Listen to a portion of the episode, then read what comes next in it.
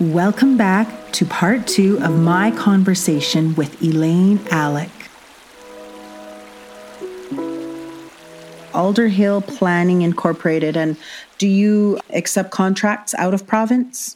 Yeah, we've been doing some work out of province. Um, we, with the pandemic, we've been doing everything virtual. Um, so it's we've we've been able to do we've even been able to do like healing spaces and some really you know things that people have said in the beginning when this first started. Mm-hmm. How can we create this space? How can we host circles? How can we do this meaningful work about really hard topics virtually mm. like is that even possible and uh-huh. we have been able to do that we've um we've done some really important work through Zoom um, with teams of people who, you know, weren't sure and they were uncertain about how it would go.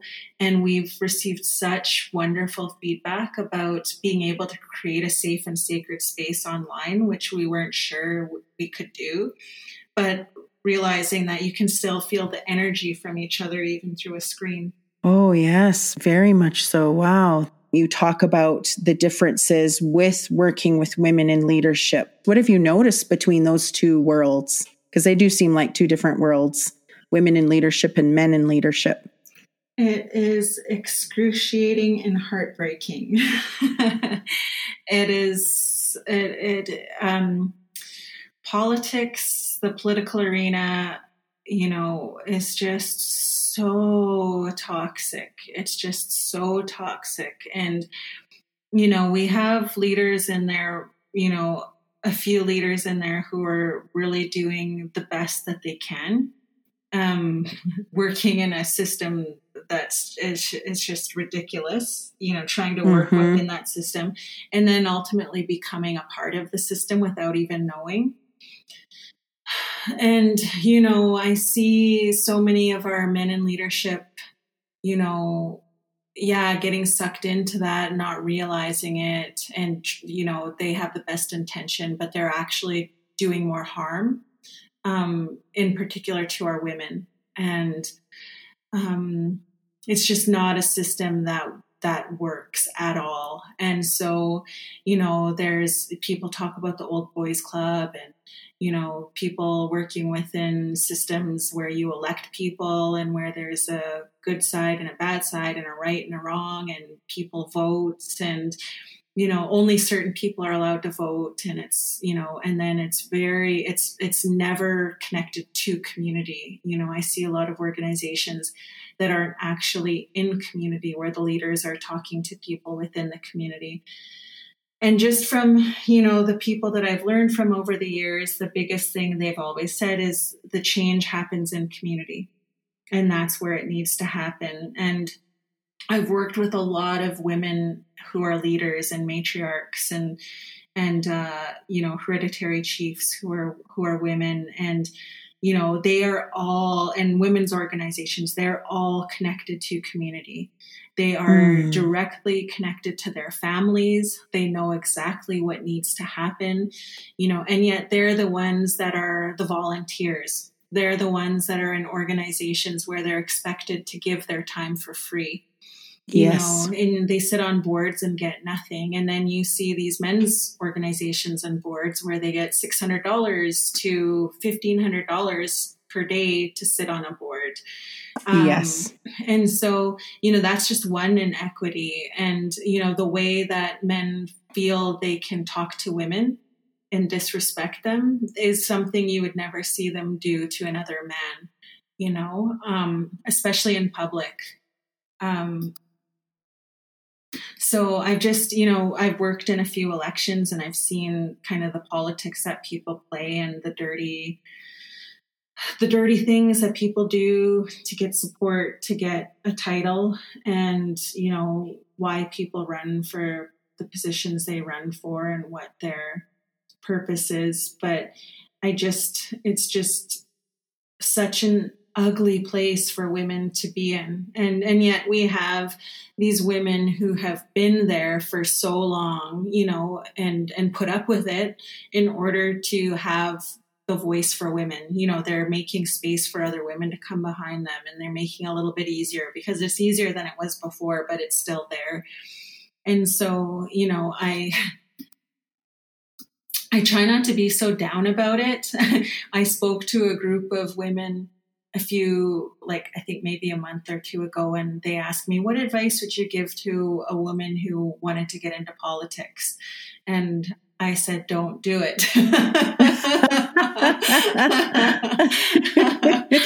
um, but yet I see, you know, I've I've worked really closely with so many leaders across the country, different chief and councils, and you know, hereditary and elected, and you know, people who work at a at a regional level and and at a national level, and I've seen what women can do um, with very little resources because we were taught that. You know, we're put right from the beginning. We're given the least resources to do the most work and and and I feel so many of our men have been pretty much given, you know, through these systems always more um, and provided less. And I'm I'm not trying to, you know, I I don't like talking like that about, you know, the way our you know like our men it's not i don't want to say it's their fault either it's the same thing it's the system that supports that but i think our men need to start challenging that system and yes. to start stepping back and creating space for women to have that same opportunity to do the same type of work and to be equal part of the schedule and the agenda and you know all of those important things that impact community are never on the agenda you know it's always it's it's always kind of put last given the least amount of time or not acknowledged at all. But all of the hard things that our men deal with you know when it comes to resources and economy um, those things are the massive things that take up our agendas and are given the most resources. And meanwhile you know you see how it impacts how it doesn't impact our communities so yeah, I could go on forever about this, but there's a reason why I'm no longer in that arena.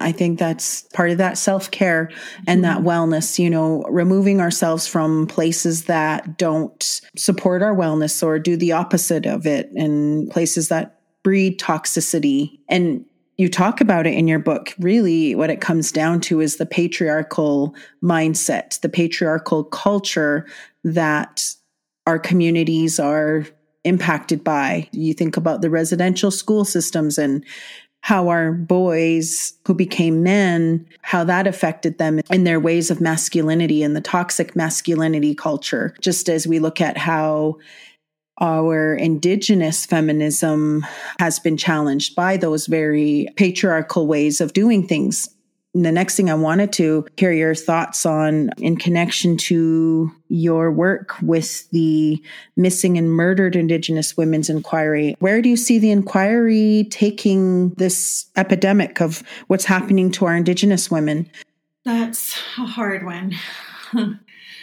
you know, one of the things that um, that I've been advocating for is, you know, I the moment I heard them talk about a national action plan, I mm-hmm. was really concerned about that. And I asked if the national plan was supposed to be a national plan for our Indigenous communities or if it was a national plan for the federal government to create and implement for their employees, their public servants and they didn't really have an answer for me at the time.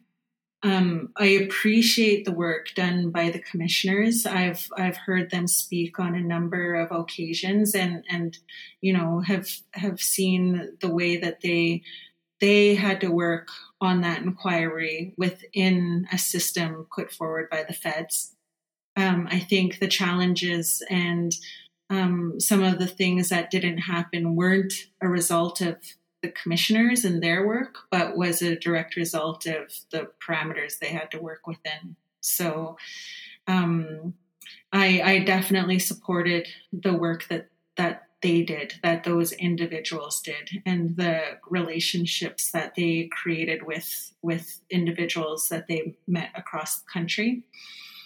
Um, I I support all of the calls for justice um, that were laid out in the national inquiry. I think that it was, you know, it's important reading for all Canadians um, to understand all organizations, all governments, all sectors to look at that and see how they incorporate it into the work that they do. Um, but I still believe that the work needs to happen in community and that instead of a national plan for our Indigenous communities, we look at nation plans. Um, we look at supporting work in community to train and build up resources and capacity for us to have difficult conversations. Um, because right now, just based on the work that I did last summer, we have very few communities who um, feel prepared to have those conversations yet. Um, one example is I, you know, I picked eight, I was going to do eight community community sessions throughout the province of BC to talk about missing and murdered Indigenous women and girls and community safety. And mm-hmm. the need was so great that I ended up doing 12 sessions and we just really stretched our budget in order to do that.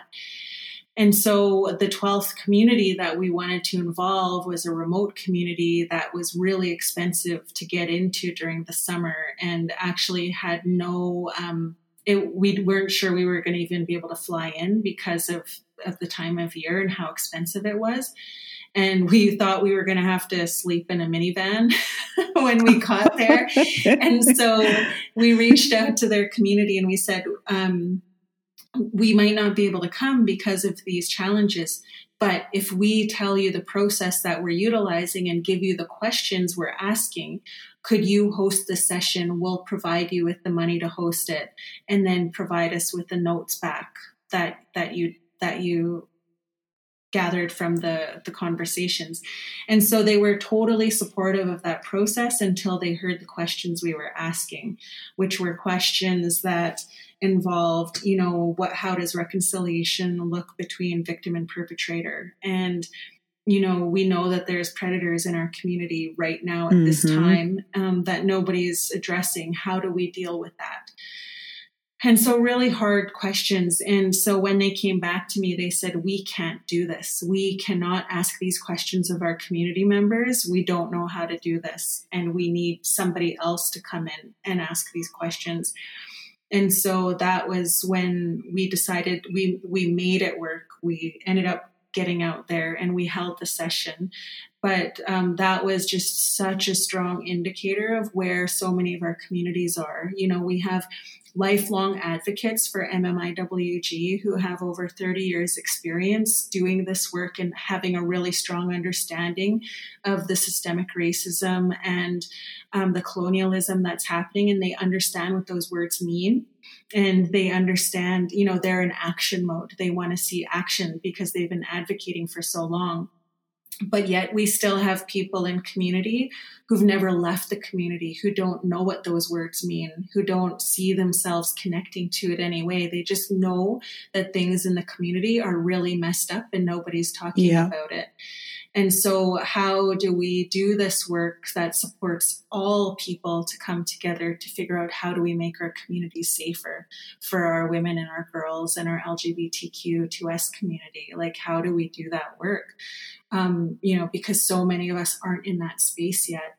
And so, you know, support really needs to be given to communities and nations to have these conversations and to come up with their own plans, meeting them where they're at, you know, because even within communities, you'll have the action people who are prepared to say, we don't need to start there. You know, this is where we need to start, not understanding that we still have so many community members who don't understand that. And yes, we do yes. have to start from here. And so, how do we create um, spaces for all of those perspectives to begin where they're at? And so you know the i mean i i appreciate the work that's been done. I'm not going to talk about the budget or, how it was spent but um you know i think that you know we're we're in a space where we we can't there's no way there's absolutely no way even though we have national organizations there's no way that our indigenous communities can come up with a nation plan like a national plan because we're just at so many different places with so many different um, barriers and challenges to based on where we live based on you know who we're connected to you know based on our relationships with the provinces and the feds within our within our different jurisdictions and our you know the cities you know bc is really different than a lot of the other communities. You know our province was the only one to um, support the united nations declaration on the rights of indigenous people and yes. that shows like the difference in relationship between us and our governments. And each province has a different relationship with governments. And some governments in other provinces still come to the table with a big brother attitude. And so you know there's no way we could do a national plan. Wow there's so much for our communities to address within ourselves. It's kind of like that. How can you heal the wound if you don't clean it out? And cleaning it out is going to be painful. Mm-hmm. And it's going to feel like it's bringing more pain to what's already there. But the healing, in order for it to take place, there's things that we are in dire need, I'll say, that need to be addressed, especially for the sake of our young ones. I'm curious are there plans to write another book? I feel like there's so much more to your story. and as you continue to do the incredible work you do, you know, the teachings you gather along the way, is another book in the works? Uh, I thought that, you know, after I wrote, I could, my husband told me I could have just kept writing and writing and writing. If I just kept adding and adding and adding, it could have been a really big book. and so I knew I had to stop at a certain point, um, and just get this first book out of me. And I think from this book, there's at least four other books because, you know, I just touch on different aspects um, and and try to weave it all in together to show how you know it's important to know where we come from if we want to know where we're going. And that we need to acknowledge these things in order to heal and to do really good work. And it was the work that i did across the province last summer that inspired me to write this book um, uh, to so that our people and people who wanted to work with our people had a resource or tool to create safe space and cultivate safe space and have these conversations and you know i i did a workbook you know to support this book and then i created some training sessions to support this book so people could start getting uh, facilitation skills or even just skills on how they can um, incorporate diversity and inclusion in the work that they do. And so, you know, I offer, you know, I started offering those training sessions from this book as well. Um, that was the whole purpose of it. And then, you know, as I've been doing more work, I realized that there's pieces of the story that need to be expanded on to help people with specific areas um, my husband, uh, I thought I should write my next book should be a co-parenting book based on indigenous approach, like an indigenous approach to co-parenting. Um, you know, because that's such an important piece of our families and supporting our children. And and my husband thinks that my next book should be about uh, chronic disease um, because so many of our people are, are struggling with that as well. So those two books are kind of like on the forefront, and then one focused more on uh, on sobriety and and trauma. So um, yeah, I think those are three books that kind of float to the top as far as books that I wanted to write. Um, and then you know I, I always said once i did that then i wanted to take a stab at writing a fiction book because i used to love oh. writing fiction when i was younger. Oh i love that. Even pulling from your youthful experiences going to the powwows i'm sure there's so many stories within that when your mom would take you and your sister Oh gosh, I could write a few young adult novels. yes. Yes. oh, and I know you will, Elaine. I look forward to reading all of your books. So much wisdom and beauty and strength. We just need to continue to read these stories and share these stories and remind ourselves how beautiful and powerful we are and why it's important we tell our stories. I think about everything that you've shared in this, and I, I could talk to you for days, Elaine. I honor you as a woman and as a leader in our community. And mm-hmm. thank you so much. Yeah. So if you're okay with that, we go into the final four questions. Sure. Okay. All right. So this one came to me about midway through our conversation. If you could have a conversation with your young self, actually, let's say little girl, little Elaine, what is something you would tell yourself? Oh, I would tell myself, you are so beautiful and don't listen to what they tell you. oh, I love that. Wow. and see if only our all of our children can remember that and have mm-hmm. somebody tell them that. That's powerful. What would you tell somebody who is thinking about speaking their own truth? Because there's a lot of fear that comes with that. What would you tell them? It's going to suck. It's uh, it's it's going to it's going to physically be painful. The first time I shared my story, I felt like I was going to throw up. I felt like I was going to have diarrhea. And my legs were shaking and my hands were sweaty. And I just, I felt all of those things all at the same time. And I pushed through it um, because I just had something that told me I had to. Like there, I just had to, no matter how I was feeling. And so um, the first, you know, the first few years of me sharing my story was so hard. And I shared bits and pieces in the beginning. And the more I shared, the more I let go, the more I forgave myself, the more I was able to elaborate and get into detail about some things that I didn't want to. Um, mm. And I just realized the more I shared, um, the easier it got, the more I healed. And the more I shared, the more I connected with other people who said, I'm so glad you said that because now I don't feel alone. And um, I always say silence is killing our people, silence is killing our kids. And, you know, that every time you share your story, you're helping save a life. That's so powerful and beautiful. I'm so happy you shared that. Thank you for sharing that because somebody out there who's going to listen to this will remember your words that you just shared. That's beautiful.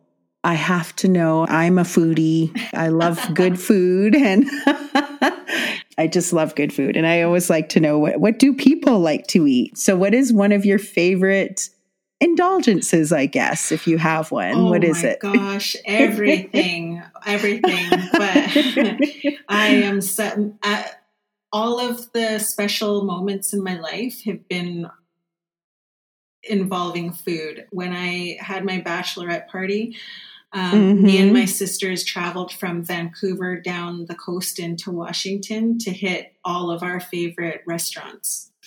Wow. That, and then last year for my birthday, me and my uh, sister Wynette flew to San Francisco uh, because we were going to go to a Michelin star restaurant.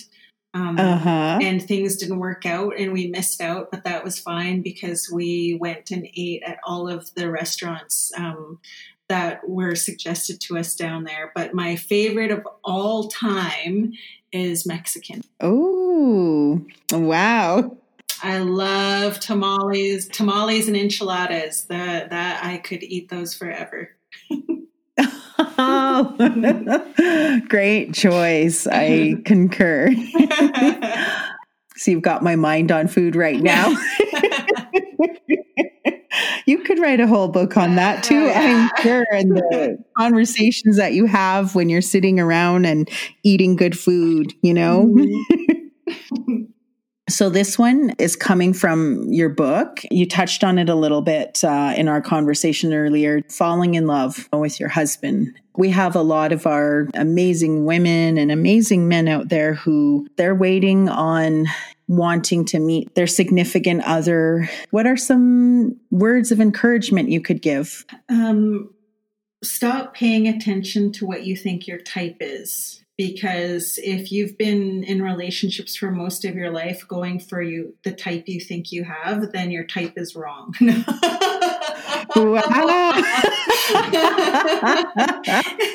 amen my husband when i met him i I thought automatically friend zoned him because he was yeah. not my type. You're not my type. And what it really came down to was that I did not feel deserving of a good and healthy man.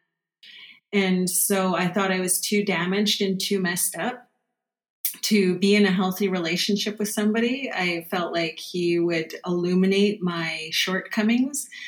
And mm. so I I really tried to push him away um, and because he wasn't my type. And then when I realized what my type in the past had been, mm-hmm. mostly mostly cheaters and mostly people who didn't treat me well, um, I realized that I needed to take a chance and step outside my comfort zone and uh, inter- and and date somebody who is not my type.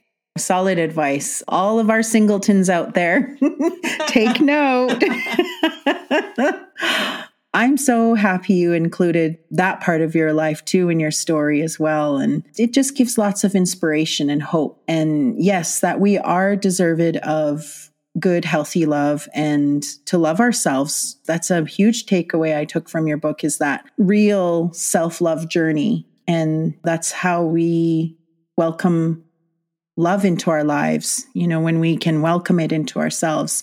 I took that away from your book. And so many other beautiful, amazing teachings. Like I said, I'm going to read your book again, and it's great to have those reminders. And I see it as one huge affirmation about so many things in life and being an Indigenous woman and everything that you talked about. I hold my feather up high to you, Elaine. You're just an incredible woman. You're an incredible Indigenous woman, and there's lots that you are bringing into this world. You're illuminating the healing and the beauty in our communities and the work that is necessary in order to have those things healing and the love with ourselves and for each other and in our families, partnerships, relationships, in business. And that's what your book does. It touches on all these areas. And I look forward to connecting with you in person. And I look forward to continuing to follow you on your journey and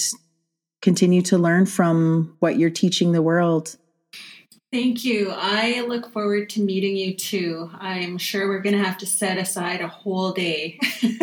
yes. oh, yes. Thank you so much, Elaine, and many blessings to you and your family. Thank you.